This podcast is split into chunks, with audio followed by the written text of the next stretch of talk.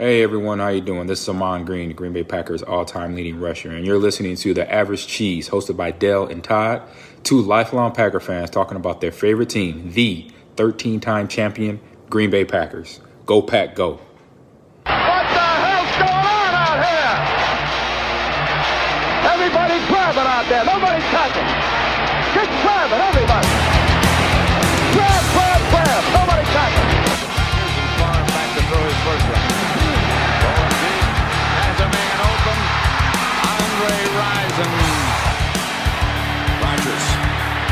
Trouble. It's going to get there. He turned 32 yesterday. Does he have a vintage moment in it? In the end zone. It is caught for the win. So, welcome to episode 128 of the Average Cheese Podcast. It's the Dale and East Coast Eric version of the Average Cheese. Eric, it's good to see you. How are you, brother? I'm good, Dale. Thanks for having me. It's uh, been a long time, man. Yeah, it's a couple weeks.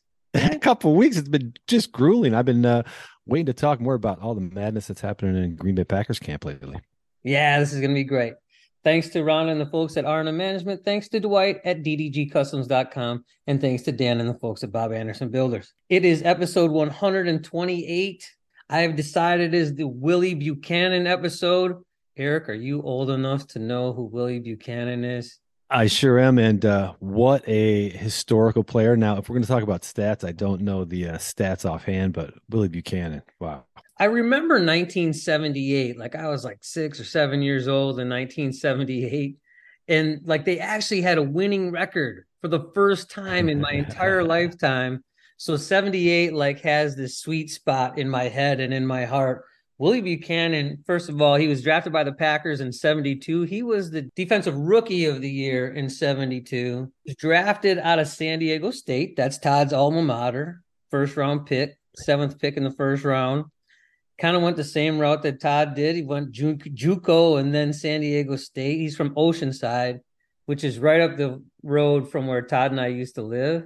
Uh, when Todd got out of the Marine Corps, him and I lived in San Diego. So there's a lot of like parallels, except Willie Buchanon was an amazing athlete and I am not. you don't have that Aztec blood in you, huh? I do not have Aztec blood in me. He was a two time Pro Bowler 78 was the best year of his career. So um, maybe that's why I remember it so fondly. He had nine picks that year. That's a lot in today's day and age, you know, and that was when they had 14 game seasons back then when he started. They moved to 16 game seasons when he had the nine interception, 93 return yards. He had one one for a touchdown. Like back then, those were kind of big stats, you know. There was not a Deion Sanders anywhere in the uh, lore back then, and uh, yeah, he really put it together great player. Played a couple years with San Diego. Came, went home essentially and played with the Chargers, which is kind of cool to end his career. But yeah, Willie Buchanon, episode one twenty eight. All right, let's Seven get into years, this. Like, Green Bay Hall of Famer. So the slices, I know you're like cameo. What the fuck does that mean, Dale? you want cameo now? Hey man, is average cheese just taking donations? Hey, shout out a birthday for you, a tell off an yeah, old exactly. What are doing? For like 13 cents, I will say happy birthday to whoever you want. So I was listening to Jim Rome eh, during the day, and he's like, he started talking about Cameo, how he's on Cameo, and I thought, oh, maybe we should get a new intro to the average cheese, right? Like I'll look up and see how much Jim Rome is to to do cameos or whatever. God damn, Eric. I know we're not famous, but I feel like I could make a little bit of change, maybe like a dollar I could charge for two minutes. Jim Rome Sure. is $150 for a two minute cameo. Oh man, That's bananas. unbelievable. Man, that's that is bananas. I remember when lawyers were getting paid 150 or a doctor would get 150 an hour. And you think that's the profession I need to be in. Now you just need to be a cameo artist. right. Gosh. So I then started looking him. through, like, because I'm cheap as hell, and I want to find, I want to find like the Tony Mandarich. Is he like fifty dollars or like the Ty Summers, who we beat the crap out of on this show? If you ever listen, oh hell no, I'm not. They he triple his charge. Donald mm, Driver, mm. Eric, six hundred dollars to do a cameo. Gotta be kidding me. No, sir, not a joke. For two minutes? yes. Oh, I can't do the math on the hourly rate, but that's a lot of money, Donald. Oh, Six hundred dollars. Gosh, and he doesn't even give a Packer legend discount to any Right. Packer podcasters. That's criminal. Six hundred dollars. Oh, man, man. Doing a little brain surgery on the side of that cameo. Like what? what are you doing that, makes you worth that much money, Donald? Do I get a front row seat to the softball invitation in the summer with that cameo price? Good call. I should put that in the message. Like, hey, what else do I get for my cameo, bro? Six hundred bucks. Uh, are there a lot of Packers on cameo? There are more former Packers than you would think, but Mhm. there's not a lot. There's not. I'd say maybe there's fifty or so. I do this on a budget, Go. brother. We do this for charity. Yeah, make any money. I know. we do it for fun and for the listeners to enjoy while they're at work, pushing Exactly. around uh, papers on a desk. You know, that's why we podcast. Exactly. Eric, you've listened to us and you've done shows with us. You know that I am a bit of a conspiracy theorist, right? Like I yes. And I'm all in with it too, man. I'm with you. So let's talk Dan Snyder. Now that Dan Snyder has sold the Washington Commanders slash Redskins slash football team for what six billion dollars. Gosh. I'm a little sad because I feel like this is the end of the Dale's gonna beat up on Daniel Snyder shit. I'll just let you let you start because where do you stand on Daniel Snyder and this whole mess and his whole all the suits and that kind of thing? Is it overblown? I don't think it's overblown. I think when you are in the National Football League, number one, and do we throw shade at Roger Goodell on any of this? I, I don't know. I just think that he's held a standard for the football league that I can get behind. And what Daniel Snyder has done, he's fined $60 million. That's an incredible amount of money for a fine. But what is it for? It's for, you know, found having sexually harassed women in the workplace, former cheerleaders, marketing employee. It's as dirty as it gets, really. I mean, if you were in that organization and had to go home to your husband and wife every night and feel proud that you worked for that organization, it's just more mud right on your face because this guy has just carried the whole team and everybody associated with it right down the drain with him. Well, I think the 60 million is that he was taking money that was supposed to be in that shared revenue coffer Yeah. and he was putting it in other places. Or Yeah. he wasn't. He denies any involvement, responsibility, knowledge of this. Mm-hmm. Dude, you own the fucking team. yes. You think these people just did that on their own? Yeah. Yeah. Nothing to see here. I, I No. hey, ambivalent Dan. I'm glad that it happened, really, because not only has he sold the team for an extraordinary amount of money, but now the NFL and and and the fines that he's getting. I mean, this is big investigations, right? Mary Jo White, former federal prosecutor and chairwoman for the Securities and Ch- Exchange Commission, Yeah, the SEC, like stock fraud, that kind of thing. Like that. spent 17 months looking into all the all the shenanigans he had been doing there. It's an incredible investigation. So finding him right now on the way out the door, I'm all for it. I just want the biggest hits he can get to his wallet because that's really what he's about. I mean, hiding money and everything else. It was all about him, like just a typical narcissist running a- an organization, thinking rules don't apply. He's above every law. He's still going to walk to the bank with a ton of money, but every million hurts. You know it does to him, and it kills the ego. So I'm all for it. I mean, he just basically refused to talk to the lady for the first what ten months or eleven months of this whole thing. And then he's like, "You only get one hour." Wait, what? Get one hour? What? What a joke! It's the NFL circling the wagons. It's what they do, right? The problem is, is that none of the owners can come and say, "Oh, Dan, you know, you did X, Y, and Z," because you know they're all doing it Yeah, they're all rich dudes who think they're above the law. They really don't want themselves investigated either. So- yeah, They're just gonna quietly walk away and like, yeah, fuck that guy. He's the Mhm. only one. yeah. I pray, and I know we've talked about this before. I pray that Jon Gruden just burns the whole thing to the ground. He just Well, that- comes out with a tell-all and just says, "Nope, I don't care. I'm never going to coach again. Just tell the truth." I would love for that to happen. Well, you know what? That's a thing that we didn't talk about in all this, and I think that is the the next great step is because Jon Gruden, whatever kind of verbiage he had, whatever he said in those emails, it is it is shameful for an owner to get involved with somebody else's life like that and expose it. To have a vendetta against somebody and expose just one person versus everybody, to me, that that kind of selective uh shit. I'm not excusing Jon Gruden by any means. What is disgusting is somebody to pinpoint a guy like Jon Gruden, who has meant a lot to a lot of players, and talks to those people and looks them in the eye he's pretty frank and pretty honest with them. And I think uh, the undermining of it and smearing his name, it makes me think more poorly of Daniel Snyder than it does, quite honestly, and probably incorrectly. People out there will, will tell tell me if I'm wrong, but of of Jon Gruden, I understand what you your character is defined by how you act when nobody's looking. It's ridiculous for him to be singled out, especially somebody that has had that kind of impact and he was the scapegoat 1000%. Do not believe for one second that only the Jon Gruden emails had any kind of dirt in them. I mean, they checked like 300,000 emails. The only thing they could find is a former employee, Jon Gruden, who no longer worked for the franchise. I don't believe it. Goodbye, mm-hmm. Dan Snyder. I mean, I'll miss you because the content that you've provided, I do appreciate. And fuck you.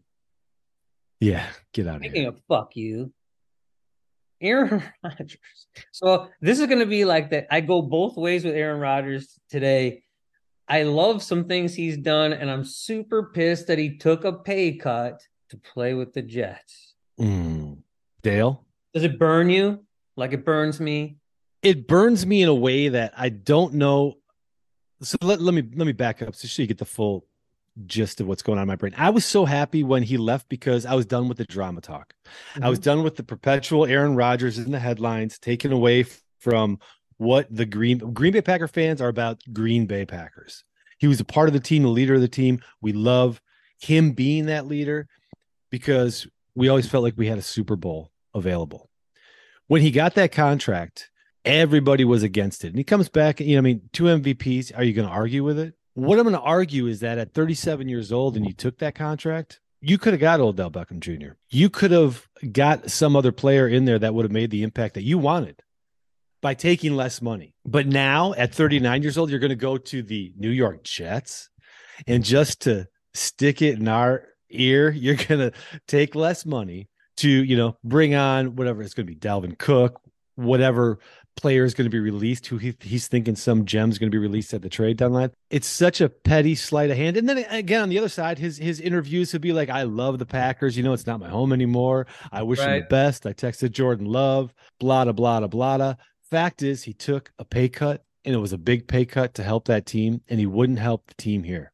Right. And That's my whole issue with him. and Dale, is it is it because of his his relationship with the front office, or is it because of Aaron Rodgers' ego? I think it's both. I think the one thing, so I think his ego drives how his relationship went with the front office because I think that he believed he was as big as them or bigger than the front office and Yeah. could make decisions.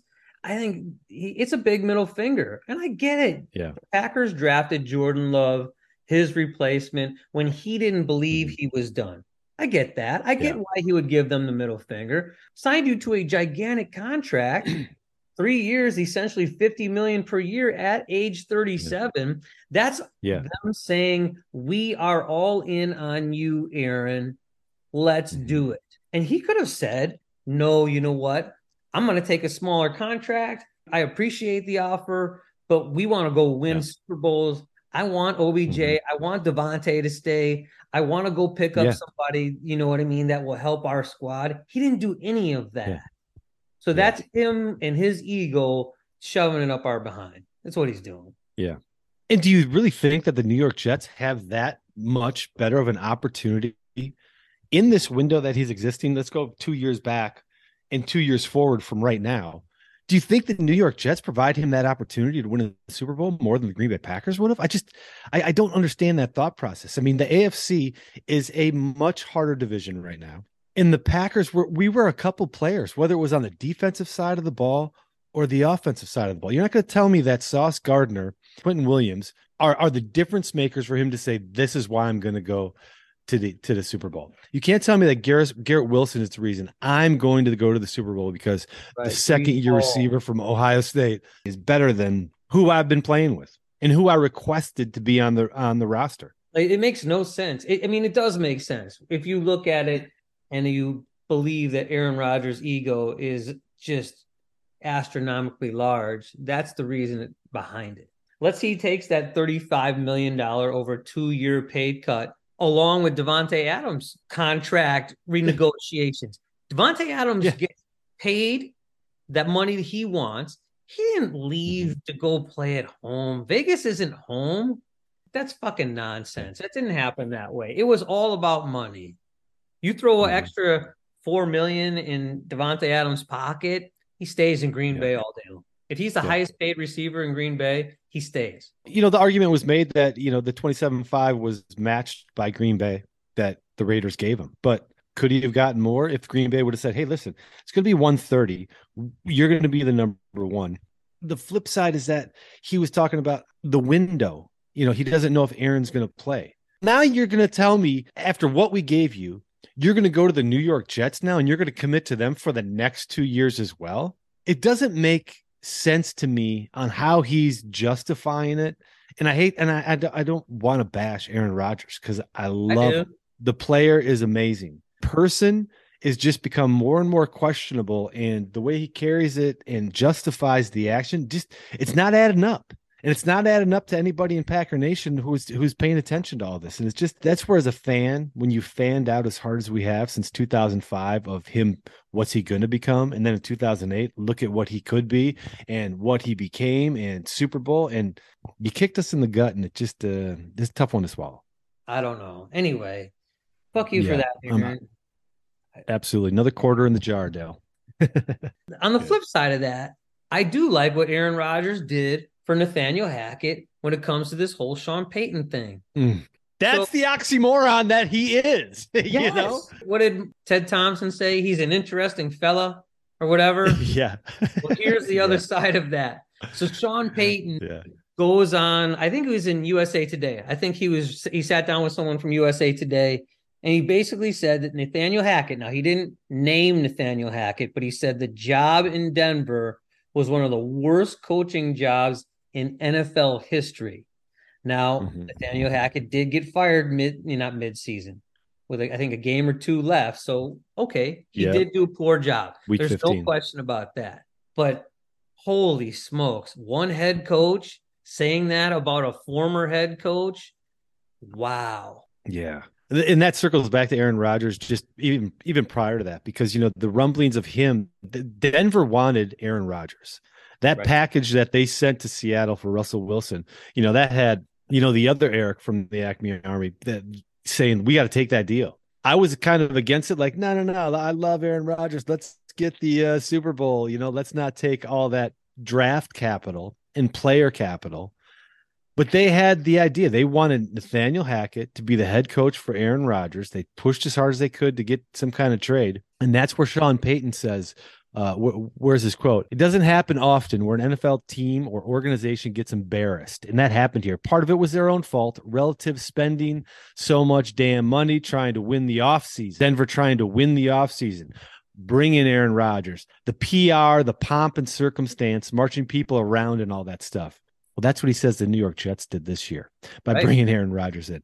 So, I mean, the way that Sean Payton kind of undermined Aaron Rodgers, the New York Jets, through the front office president, GM under the bus, the marketing director for the Broncos for trying to orchestrate this whole shenanigan, bringing in a MVP caliber quarterback and catering to him by bringing his favorite coach. Now, Nathaniel Hackett wasn't much of a play caller for us.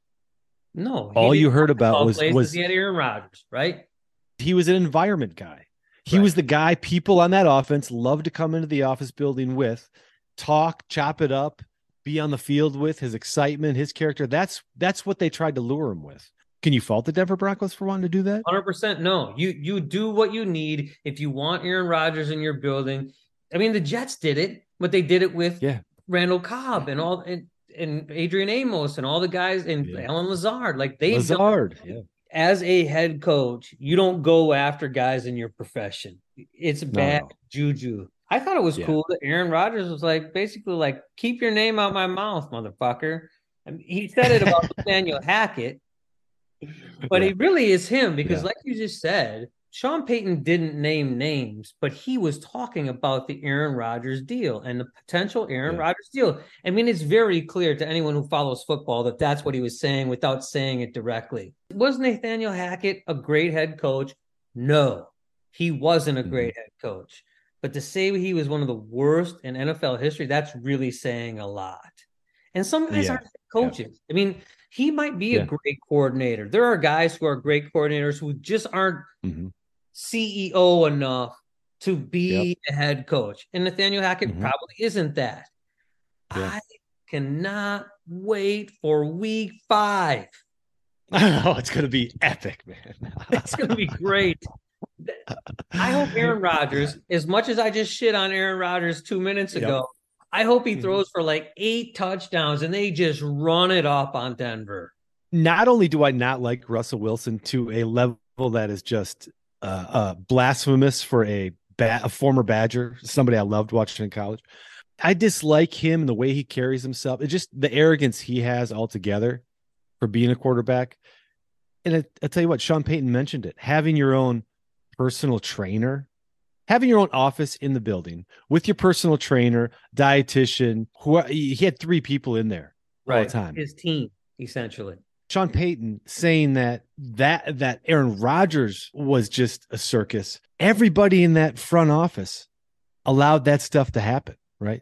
The GM for Russell Wilson to take that over, to have this kind of really spoon feeding the star player anything that he wants. And that puts number one, a rookie head coach like Nathaniel Hackett in such a tough position where he's got to do something that's completely out of his toolbox number one by being a head coach but now you got to cater specifics to a a star player that you don't have a relationship with. You're trying to get on the same page with who doesn't know how to call a timeout when the clock is just ticking and ticking and ticking. I mean when you have the ball in scoring position i mean it was just a recipe for a disaster but go back to the point of Sean Payton shitting on another head coach in the profession, knowing how hard it is. It's such a shitty character reflection of Sean Payton that week five will be the one week I watch and cheer on Aaron Rodgers this season to just beat the hell out of him. Yeah, I'm all for that touchdown record we talked about last time. Let's skip the Jordan Addison thing. There's no, it's not really a story.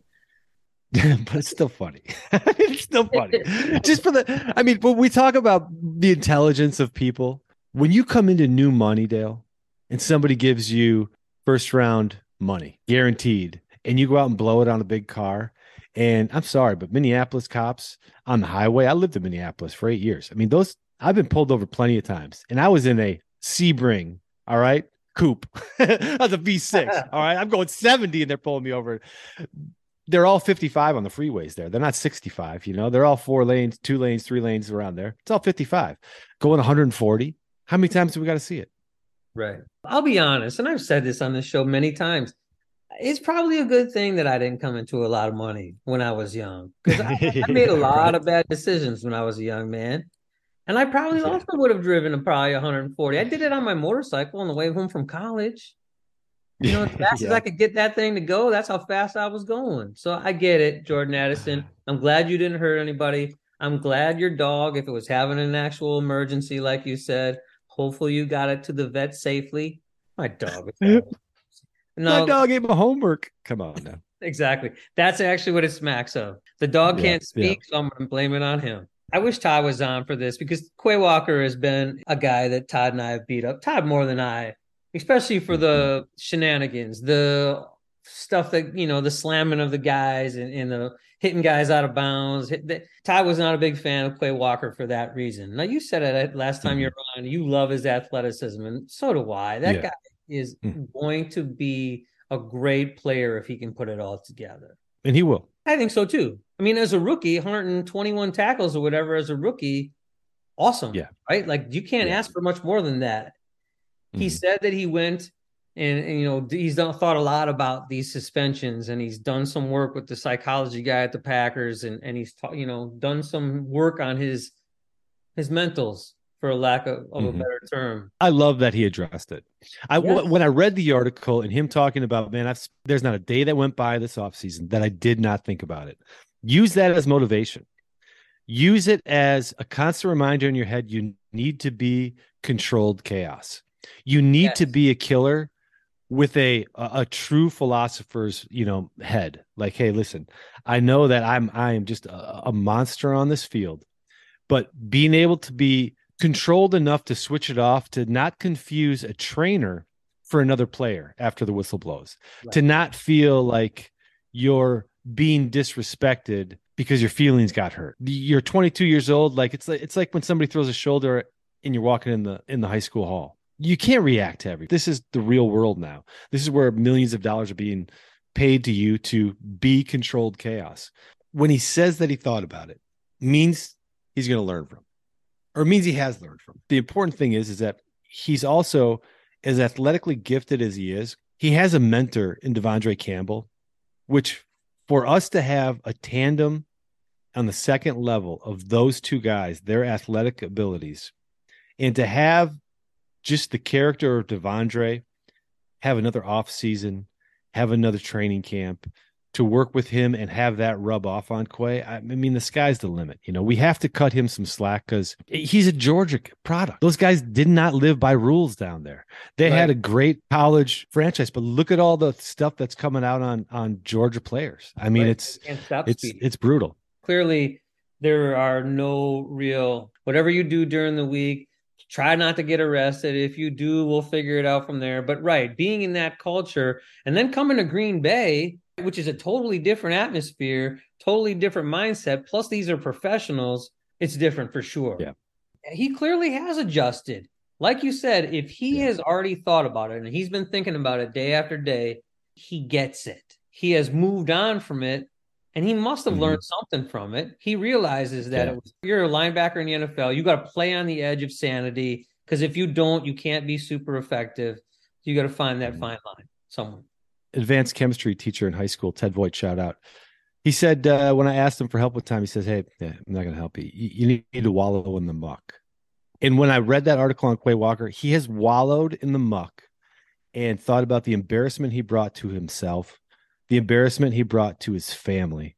Because think about that, Dale. You make that kind of national spectacle not one time but two times, especially to the Bills trainers. It makes you have a stigma on you that affects your family. Forget the organization because the organization we, we've already bounced back from it. You know, I mean, the organization they move on with the head coaches. They don't take any of that stuff personally. They just try to contain it. He's wallowed through like the embarrassment he's brought onto just his name and his family, and that's what makes you a better person, right? That kind of adversity really makes you a better person. But it also lets you know that once training camp starts, he's flipped the switch. That was yesterday. Time to move forward, and I can't wait to see what happens with him because he is electric. If Campbell is fully healthy, because one of the things that De'Vondre Campbell talked about was that he wasn't 100% healthy last year. If he's Yeah. 100% healthy, those guys are athletic, off the Mm. chain. It should. It's the best linebacker corps we've had since like the '96 season. Let's talk a little little training camp. Let's do it. One of my favorite things, and I'm not saying it's one of my favorite things because Jonathan Garvin got cut. you know, I'm not here like, yay, Jonathan Garvin, glad you got cut. But he got cut on his birthday. I know that this coaching staff has no clue that it was Jonathan Garvin's birthday. But hey, Yeah. social media team, happy birthday, Yeah. Jonathan. Jonathan, can you come see Coach LaFleur in his office? Is there going to be cake? No, you are no longer. And I'm sorry, I'm Jonathan, because I bet you're a hmm. great human being, and I do not wish anyone getting fired. But just the whole, the whole circus of that is funny to me. I'm sorry, Jonathan. is it too much to ask for a little synergy between the, the front office and the PR staff that's putting out this stuff to just have a little communication going on? Like, hey, this is what's happening today. Uh, before we uh, announce to the world, hey, happy birthday, Jonathan Garvin, that we're going to let him go. I mean, that was, but dial it back, Dale. You knew something was up when they moved him from the edge and they tried him out on the defensive line because you know we just drafted two guys that we're really excited about for that defensive line. right? We have Slaton, Devontae, you got Clark. You know what you have there. And to put him from the edge into the interior, you knew something was going on. right. I And just thought they were going to give him maybe small. another day. Yeah, it's way too small. give him one day. Yeah. Give him a day to play it out, something, you know, maybe two days. give him his birthday cake and then cut him the next day. I mean, they did the Yeah, same thing but- with Kamal Martin. Remember, Kamal Martin was an inside linebacker out of Minnesota, and then they moved him out to edge, and then they Yeah. cut him. You know, they were giving him an Yeah. opportunity maybe to see. So it's the same idea. Let's give him a shot somewhere Yeah. else, see what he can do. They realized he couldn't do it. Jonathan Garvin is way too small to be playing end in a three-four. Like he, he couldn't hold the Mhm. edge against the tight end. What's he Yeah. going to do against the Yeah. guard tackle? He's just going to we expected a lot out of a seventh round pick is what we did and um, we got guys to fill in for him now you know justin hollins i Yeah. loved him last year because every time he was on the field you just saw his number and you went who the heck is that guy right. who, who, who who's for, uh, 49 was it or 40 who is that guy his arms are just they're predator like i mean they're just so long and gangly just like wow he's he could really turn into something and they would continue to put garvin in there and you're like hey man we're not seeing any kind of flash from him Collins is a professional football player. I don't know how to say that. He's not the athletic freak that Van Ness is or Rashan Gary is, but he just does his job. And sometimes you just need to do your job. You don't need to make Yeah. a great play. You need to make the play that your position is being asked to be, to do in that spot. And that's what Justin Hollins gives you. Let's just leave it at that. Good luck, Jonathan Garvin. And almost as funny, the next day was Darnell Savage's birthday. They didn't cut him, unfortunately. Happy We- birthday, we- and you're not cut, Darnell. Darnell Savage might be better in the slot than he is at safety. But we also have Stokes to think about now. We got Rasul, we got Jair. You know, right now they're using Innis Gaines in the slot as well. So right? I mean, I, from safety. It's the same thing you're just talking about. Like yeah, like putting in square pegs and round holes. You know, you're Mhm. you're hoping that they're going to change and be better. Guys play safety because they can't play corner. It's not the other way around. You might Yeah. move from corner to safety. You don't move from safety to corner very often. Yeah. to be successful. Speaking of that, the, of the Joe Barry moving things around, I think it's very interesting, and I don't have this in the notes, Eric, so I apologize. Oh. The Packers have gone from the Dean Lowrys, Tyler Lancasters, who just are there to occupy space, to Devonte Wyatt, Colby Wooden. Am I saying that right? yep, yep. like they've moved to these young these faster smaller defensive ends and they're saying that this is how joe barry's defense is supposed to be well why the fuck did we wait so long then draft guys that are that are for his system like that makes Yeah. no sense you were asking dean lowry to get into the backfield and and make plays that's not who he is Yeah. Yeah. moving to a smaller guy because that's what joe barry has always wanted jesus christ really Yeah, what are we waiting for here? What are we waiting for? Yeah, because Wooden and Brooks are completely different players than what we've had, and they penetrate. Right And being able to penetrate between that guard and tackle is fantastic, man. And I hope it works because if we can continue to get pressure, continue to develop that second level with Quay and, and De'Vondre, then it doesn't just predicate the whole defense on can Preston get there? Can Rashan Gary get there? Can Rashan Gary's replacement get there? Because instead of just stacking the line and holding everybody up and waiting for the ends to get around, can we get some more creative looks in there with our linebackers rushing in as well, where we're actually getting some true mismatches and some rush up the field? So I, I'm for it. It's just a little odd that it's taken so long. Well, and what does that say then about defending the run? I'm all for changing up because we have not stopped the run under Joe Barry or Mike Pettine. So to do Mhm. something different, I'm all for. But what I see, or I hope I don't see, but what, what I foresee is like Colby Wooden taking a chance going through the guard center gap, and then we just get gashed for 20 yard runs Mhm. because Quay Walker and De'Vondre Campbell, while athletic as heck, aren't built to stand in the hole and take on blocker. Hopefully, we can stop that run before it starts, and that's the idea of getting into the backfield, right? Is that you don't have to worry about it because then you're just cleaning up the mess. Well, here's the thing about Wooden, though. When, when you look at his highlights and what he did at Auburn and the way that he got through the line and tackled the running back, look at what we're used to, what you just mentioned with Lancaster, especially, Lowry, especially, to just stack up the offensive linemen and try to arm tackle people. Uh, Wooden gets through, penetrates, and it's shoulder tackles. It's full wrapping around. Brooks the same way. I mean, you didn't see a whole lot of highlights, but you can dig him up from that Bowling Green. Like he he was getting penetration, tackles well. maybe that's what we're looking for. Maybe uh, let's knock on wood. Mason Crosby's wife Molly has been very active on social media all of a sudden, and that on top of Anders Carlson really struggling in Mhm. camp. I don't want to say I want to see Mason Crosby number two in a Packer uniform again, but Mhm. I wouldn't sell that house too quick, Mason. I mean, can the Packers cover the payments for another year? Just kind of just keep them close to home, and uh, hey, i- i- if we need you, how tough is it to be a rookie kicker though? How tough is it to be a rookie kicker with injury history? Um, just imagine the speed difference. I mean, Dale, put yourself in that in that spot, seven yards behind that offensive line, and just the speed difference of everything. It's a lot to put on a rookie. Yeah, no doubt it is. And again, the Packers are in a youth movement, so I Mhm. I get all of that. But you can't miss kicks in the NFL. You just can't. I don't care if you're a rookie or not. I mean, I know that the rookies go through these things. They may change teams and then get better. That may be a thing. Yep. Do I want Anders Carlson to fail? Hell no, I don't. I want him to be great. Again, we beat up on Mason Crosby over and over again, but Mason Crosby figured it out over time. He's had two bad seasons. Mason Crosby's had Right. two bad seasons, and his 17. bounce back seasons have been. And you don't know what's been happening in those two seasons where he was missing. What kind of injuries? Because those those kind of things aren't disclosed to the public. You know, I mean, Right. kickers got different mechanics and different tweaks that can mess everything up. But Mason bounced back with such ferocity. Mhm. Can you can't put that on a rookie? You can't put that expectation that somebody who's doing so poorly in camp is going to be able to win the game or win the three games that are going to be decided by two, three points that are going to have a real impact. They're going to have a not not just playoff scenario, but I'm talking a young team, a youth movement. You can't take that gamble. I mean, if he's a rookie and we can stash him because he's got an injury history and we we think he's can you put him on the injured reserve list and keep him around?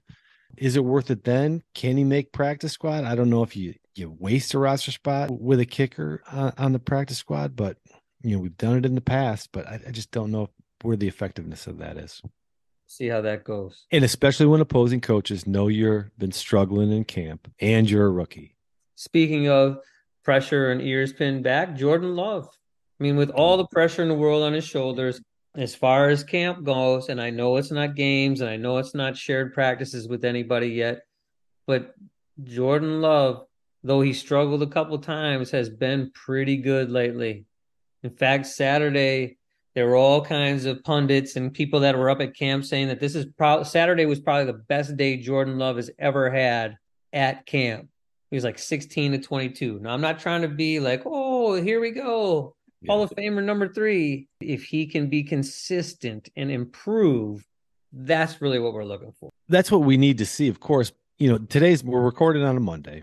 Today he started off the the the team sessions with a deep ball to Christian Watson. They say it would have been a 68 yard touchdown. That brings you some momentum, but I, I think the thing that is still sticking everybody who's watching these offense versus defense. Why is the offense doing push-ups every day after the team period? Because the defense is beating the offense because the, the offense is not putting and executing the way they should be, but they're not putting the ball in the end zone in these two minute drills and every other drill they're putting together. But are we seeing progress? Are we seeing decision making progress? And I think that's what we've seen. He is making the correct reads and he's doing his best to get the ball where it needs to be. This is his hellfire right now. He's going through it. He hasn't succeeded yet, but to have these guys in in the national media and unnamed NFL coaches or you know uh, front office people saying, "I just don't see it with Jordan.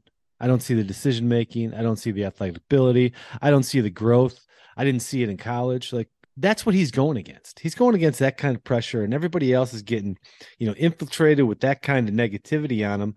Let's let him grow. Let's let him face 0 4 against the defense and uh, see how you come back because we've seen the bright spots in it, but we're expecting Patrick Mahomes all of a sudden.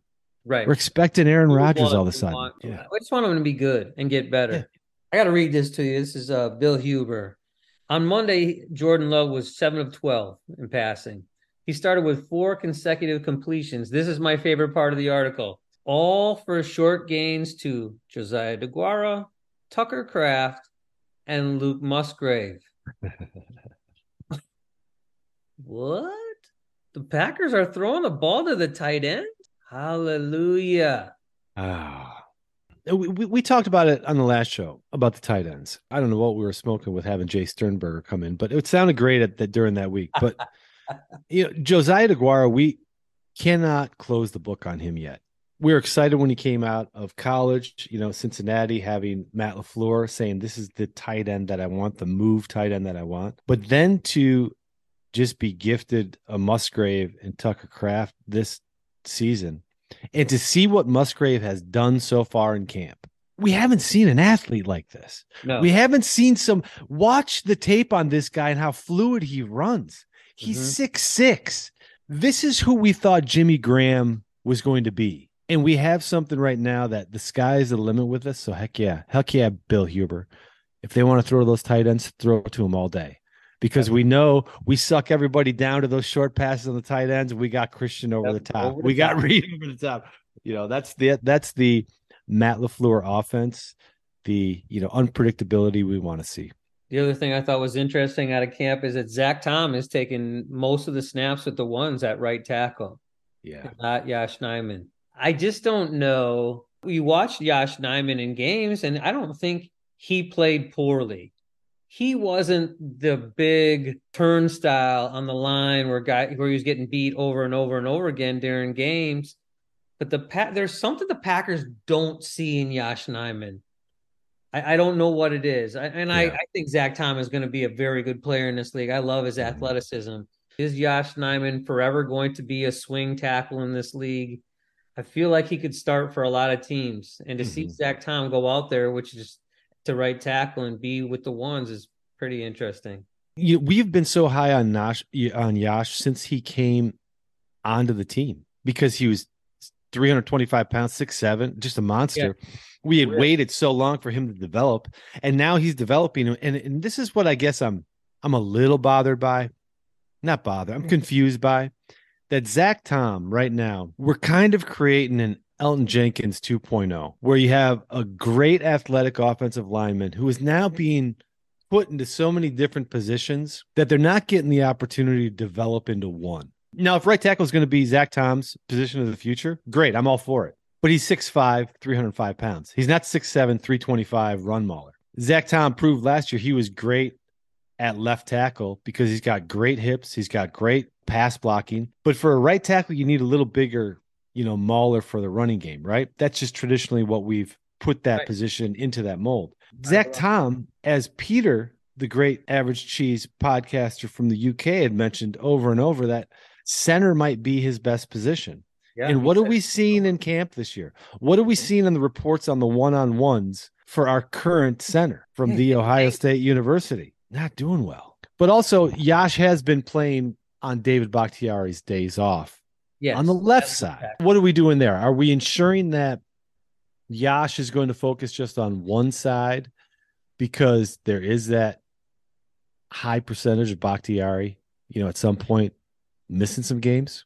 It's not our pay level to make that decision, but it's just it from us from the outside looking in, kind of confused at at how we're going about this. So Bakhtiari is not going to play every down, and you need somebody to go out there and be proficient because if you're not, you're going to get Jordan Love killed. Yeah.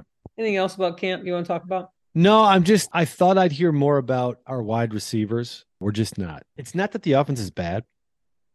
Is that I think our defense is finally better than we're hoping. Better than we thought they were. Because our cornerbacks are amazing. I can't wait to see what happens when Stokes comes back and is is playing, is giving us, you know, a read on what the depth is going to be behind Rasul and Jair because if it's Stokes, we're going to be feeling real good about it. If it's Corey Ballentine or Valentine or Shemar Jean-Charles, you know, those are where we kind of go, ah, safety is working itself out. I'm a big fan of Rudy Ford. I like what the younger guys are, are doing.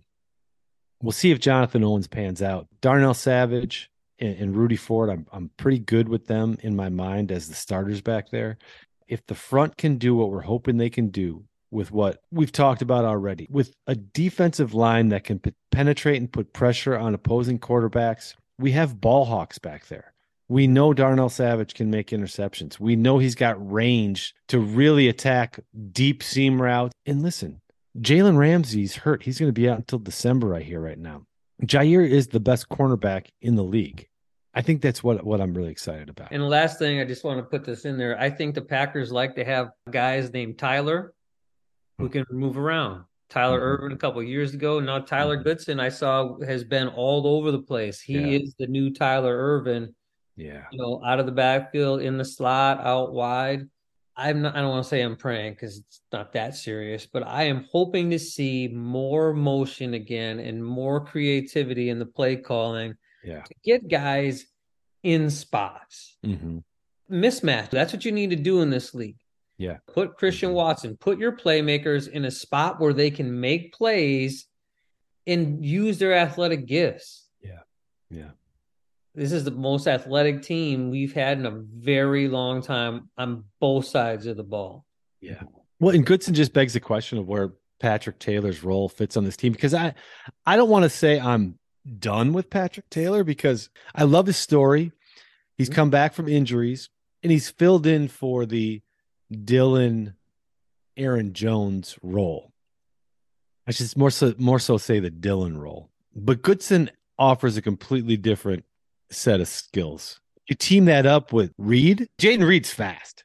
Right. And whether whether whether he's getting a jet sweep or whether he's catching a screen or intermediate route, Goodson in there. Are we keeping three running backs? Are we keeping four? Because if Patrick Taylor's still in the mix, we, we know we have a plotting, solid, never going to break a long run. It, you know, it isn't Right. going to fumble more than you know once a year? Get it. The illusion of complexity is based on skill sets of players, mismatches.